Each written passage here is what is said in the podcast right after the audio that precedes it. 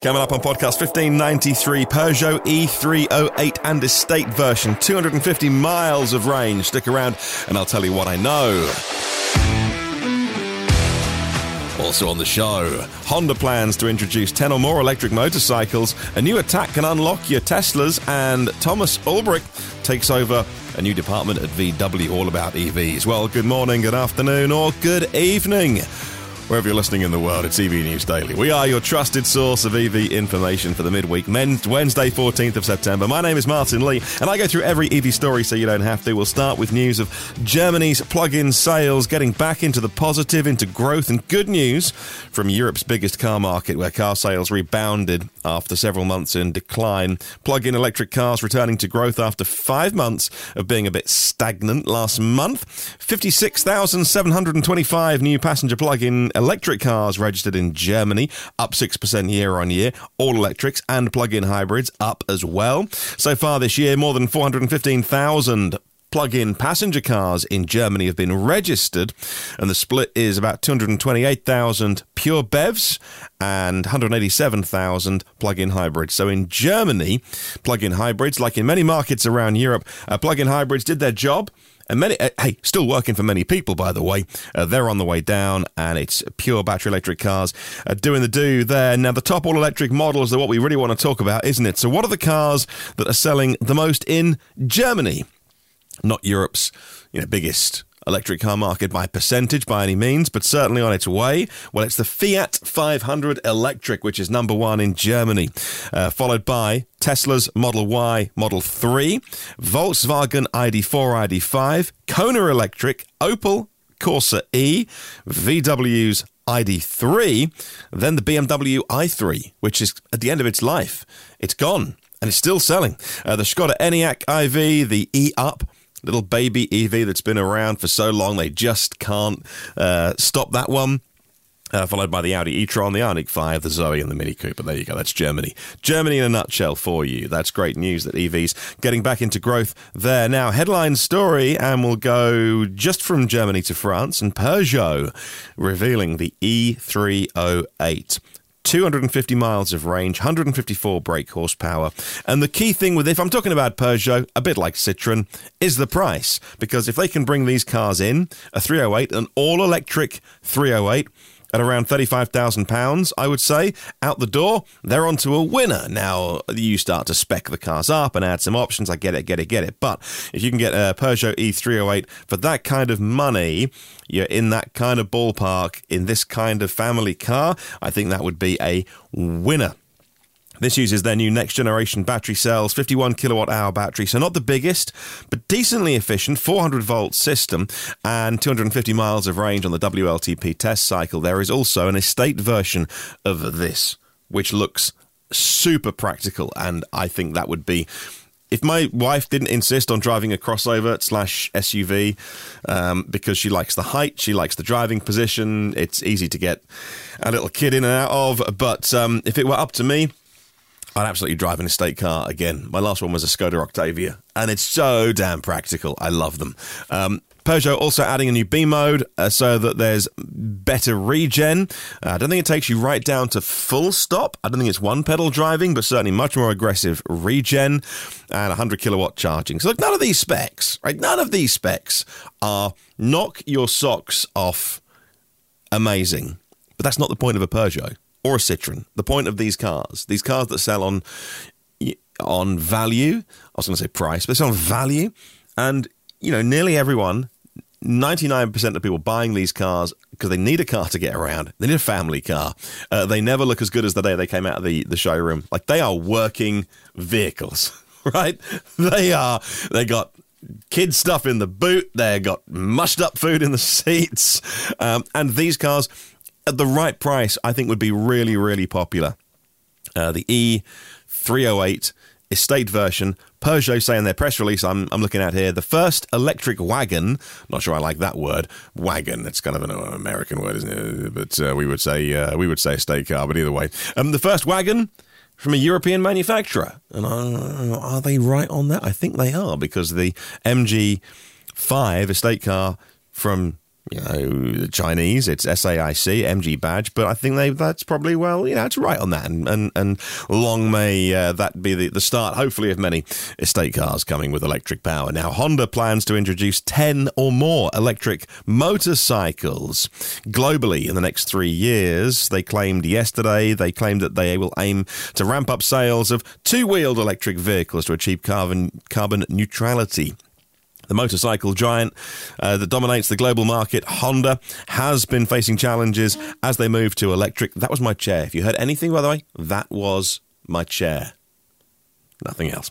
Motorcycles are wildly popular in many of those developing countries where air quality does need looking at and where many people are riding two-wheelers, where consumers are so price sensitive, it's unbelievable. And of course, with electric, if you are paying a decent rate for your electric, means that yes, the vehicle may be more expensive to buy, but the running costs are vastly reduced. And, of course, many people who are living in areas where perhaps even imported fuel is not always having a consistent supply, and the pricing, etc., etc. Well, you know, with a solar panel, you can make your own electricity. And therefore, so many developing countries, when they talk about EVs, like their first thought is two wheels, not, I think, for many people of this podcast listening, think cars and trucks and things like that. Honda saying in a statement they will sell 1 million electric motorcycles every year in the next 5 years. The Honda car maker also plans to sell 3.5 million electric motorcycles every year by the end of the decade. Now, let's talk about Zero motorcycles next in the news, unveiling its latest electric motorcycle, the Zero DSRX. Now, the Zero DSRX, according to electrek.co, is their new electric adventure bike, building on the same platform as the SRF and the SRS with major updates. The announcement comes as part of the release of their model year lineups, as Electrek taking the same platform as its sister vehicles and reinforcing it, increasing the battery capacity and some other tweaks as well. Now, I know that I've seen some feedback online to do with, you know, do you go belt drive or chain drive to avoid going to a chain drive? They're sticking with belt drive, but they've also widened the belt, they've increased the strength of it, they've also added, they called it mud port technology, holes in the drive to clear debris from the belt pulley. It's all about riding off-road and making sure that the vehicle is fit for purpose. 17.3 kilowatt-hour battery, city range of 180 miles, highway range 85 miles, charging on a 6.6 kilowatt onboard AC, and you can upgrade it to a higher power charger as well. Some really interesting things Zero motorcycles are doing, and just more interesting things on two wheels generally that I think I should probably be covering more on this podcast. And, you know, that includes e-bikes as well, but I'd love an electric motorbike. I used to ride motorbikes when I was growing up, and unfortunately that's the one veto my wife has. And if that's the only veto she puts on my life, then I think I married the right woman. But she says, when I've floated the idea before of, you know, I could get a motorbike again. I could, you know, I know we're a family and I know, you know, I've got different responsibilities, but I'm like, hey, I'll ride it in the summer, in good weather, I'm sensible, you know, I'm quite a slow driver anyway, and I'm not going to hoon it around. And she's like, you know what? I like to sleep well at night, you know. Can my husband please not ride a motorbike? And I'm like, oh, well, okay. If that's the one veto she gives me, then okay, I'm not going to buy one. But I'd love an electric motorbike. Now, this is really interesting. A Tesla executive has been laying out the next 5 years of Tesla at a conference. And Martin Viecker, the executive who took investors through the company's next 5 years, he's explained which trends and metrics matter the most. He said the industry will ultimately grow as fast as batteries can grow. And that's been the pretty much the call for the last 5 years and more. As EVs became more popular, batteries were the limiting factor. And batteries have been impacting areas, everything from building cells, building battery packs, battery design, mining, refining, etc., etc. And Martin Viecker, who is head of investor relations at Tesla, saying that during 120 years of the automotive industry, there's been two major revolutions. One was the Ford Model T, The next was how Toyota revolutionized production in the 1970s. And going EV is the third major revolution. The EV architecture is so different from the internal combustion engine. It's the third great revolution in the automotive industry, he says. And it's amazing to be around at this time, I guess, you know, for Tesla, driving that industry forward. A new attack, though, is perhaps not so good news in terms of the vehicles. A new challenge system that prevents its cars from being under attack has been shown off by researchers. It's quite a sophisticated attack, sort of relay attack, by the way, and it would allow someone access to your Tesla and steal it in a few seconds. So the way it works is you have to work as a pair. You need two people. One of the thieves needs to be near your Tesla. The other thief needs to be next to you, walking behind you, walking a couple of paces behind you, walking beside you. It relies on you having your NFC key card or your mobile phone that you use for your Tesla virtual key. And actually, it's something that this is just the way the cars are designed. It's not really something they can fix quite easily, that this is just the way that Teslas work. So maybe you do have your key card in your pocket. Maybe you use your phone as a key. So one of the attackers positions themselves close to the NFC card. If you put it in your pocket or your back pocket, your phone is in your, it's safe. It's not going to get stolen. Your phone's in your pocket. But that thief walks close to you with a transmitter that transmits the signal back to their accomplice who is standing next to your Tesla and transmitting that signal to the car. Drivers who use the NFC card to unlock their Tesla had to place the NFC card on the console between the front seats in order to shift the car into gear and drive until recently. But a new software update last year eliminated that additional step of having to put the NFC card in. So you can just put your foot on the brake pedal and drive away.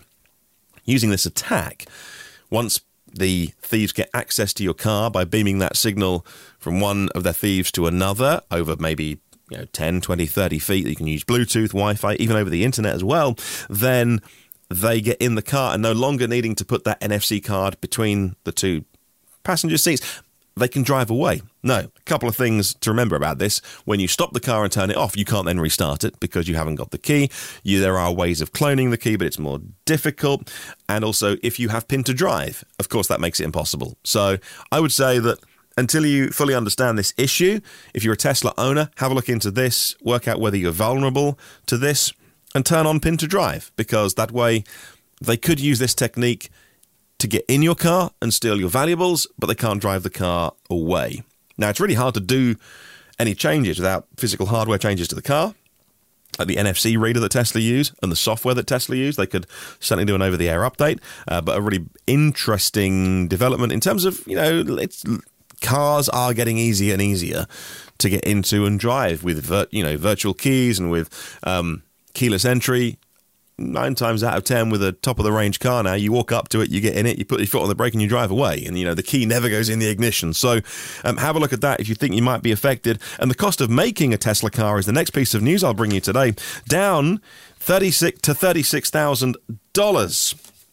And in 2017, the cost of making a car for Tesla was $84,000. We found out at a Goldman Sachs Tech conference the cost savings, not necessarily all coming from cheaper battery prices, from better vehicle design, more manufacturing efficiencies, simplicities, and new factory design. And as new factories ramp up, Tesla should be able to make cars for less than $36,000, which, of course, all boosts Tesla's profitability. Right, coming up on the podcast very soon, we will talk about some new charging stations for my listeners in Spain to be looking out for, and why there's a new division at VW looking after electric cars. Stick around, those stories are on the way.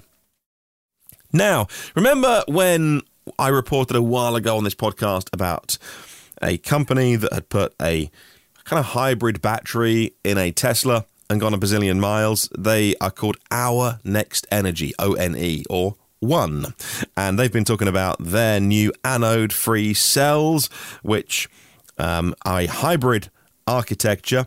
And it's the only difference they have compared to normal NMC cells. They're anode-free with a much higher energy density. Let's get into that a little bit. About twice as much energy density as a regular nickel manganese cobalt battery, which is about 580 watt hours per litre. These new batteries that they have come up with are over 1,000 watt hours per litre. It's anode free, so the cells work in lithium metal. According to AutoEvolution website, the lithium ions cross the separator and turn into a lithium layer that plays the role of the anode. When the battery is charged, the lithium goes back to the cathode, but they weren't confirming all of the details of what's in their top secret battery. What it does mean, though, is that vehicles can either go further or fewer cells, which is always good, if you don't need to produce a mega long-range EV. The company confirming that the new cells are prismatic in format and will be heading towards BMWs by the end of the year. Really interesting advances in battery technology all over the world, actually. Now, in Spain, a Spanish EV manufacturer called Circontrol launching their new 400-kilowatt DC fast chargers. Holy bazookas. These chargers around the world are getting quicker and quicker, aren't they? They're putting several of them into new urban charging hubs in Madrid. 350 kilowatt has been really the fastest we've talked about for a long time, but these new 400 kilowatt units are going in, obviously, with not too many cars on the market that can take full advantage of them right now. 350 kilowatt high-powered chargers, even then, are faster than the fastest EVs out there, unless you're talking about commercial vehicles, but still, cars like the Porsche Taycan at 270 plus kilowatts, really the fastest that they can do at the minute. But hey, we have new cars, new technology coming, so they are future-proofed. Now let's move on. And Mexico and the US are taking advantage of their big investment in semiconductor production to push through integration of supply chains to fix some of the electric vehicle supply chain issues that we've had recently, both seeking to eat into Asia's advantage in semiconductors and batteries. The dialogue between Mexico and the US resumed last year after that dialogue was paused by the Trump administration, with the Biden administration reopening talks and working out how those two countries can work together. Now, at VW, there's a new division, a new manager to look after the new mobility bit of VW. The core VW passenger cars brand, rather than the whole group, is reorganizing itself, and they've got a new future mobility department which combines the electric staff and the digital staff, and a new boss called Thomas Ulbricht, who has been mentioned many times on this podcast before. He is going to be looking after both the ID model lineup and the Trinity project. Now, that's going to be their next flagship vehicle platform, really, I think, but Trinity refers to a vehicle, I think, and he is the new board member for what's called the New Mobility Division, and that means trying to sort out some of the software. Now, Cariad is their software division, so New Mobility Division and the Cariad division will have to work very closely together, and even some of those software delays have caused some models to be delayed. Things like the Porsche Macan, I think, has been postponed because the software isn't quite up to scratch yet.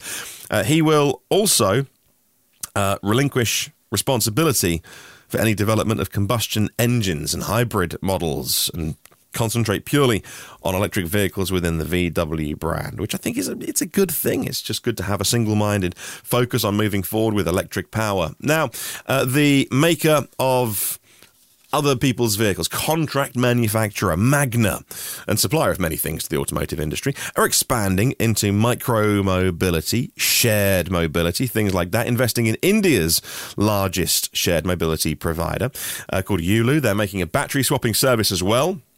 Low-speed electric two-wheelers that can have battery swaps, and Magna will be the battery-swapping partner for them. So they're the company that make things like the Jaguar I-Pace, and now they're getting into battery swapping powered, electric powered two wheelers in places like Bangalore, Delhi, Mumbai. You know, it's such an important market to not only talk about the kind of cars, as I mentioned before, the electric motorcycles and all kinds of two-wheeled e-mobility. Really important. Now, we'll finish off this week with some news about British Volt. That is a startup which wants to make a battery cell manufacturing facility here in the UK, spending about $4.5 billion on that, set up 3 years ago. British Volt has been backed by the government, the UK government, up until recently, but now it looks like they're pressing pause on that project and not getting as much progress made as quickly. I think it'll probably happen. I hope it will definitely happen anyway. They wanted to make enough battery cells for 300,000 EVs every single year. Aston Martin, Lotus, having partnerships with them as well. But the Guardian newspaper says that they've got some internal documents which have been leaked, suggesting that the system is on the project on life support, and they're cutting spending, which isn't great, obviously. So we hope that they get whatever issues they've got resolved and move forward. And you know, I don't think that that we are ever going to be, you know, the world's dominator in cell production. You know, I love my country and all that, but I'm not sure exactly that's going to be our strong point. But we will wait and see. Good luck to British Volt and cell manufacturing here. And that, my friends, is your podcast today. Question of the week, taking a wee break for a while, but it will return. Thank you very much to our podcast partners, premium partners of the podcast via Patreon. That'll be you, Phil Roberts and Brad Crosby, and Porsche of the Village in Cincinnati, and Audi of Cincinnati East, and Volvo Cars of Cincinnati East. National Car Charging, they're on the US mainland, and Aloha Charge in Hawaii. Derek Riley from the EV Review Ireland YouTube channel. Also Richard at rsev.co.uk for buying and selling EVs in the UK. Octopus Electric Universe, global public charging made simple with one app, one map, and it's all you need. And Millbrook Cottages.co.uk. Headed by the website, check out their cottages. 5-star luxury accommodation in Devon. You can book yourself a break, have a good one, see you tomorrow. And remember, there is no such thing as a self-charging hybrid.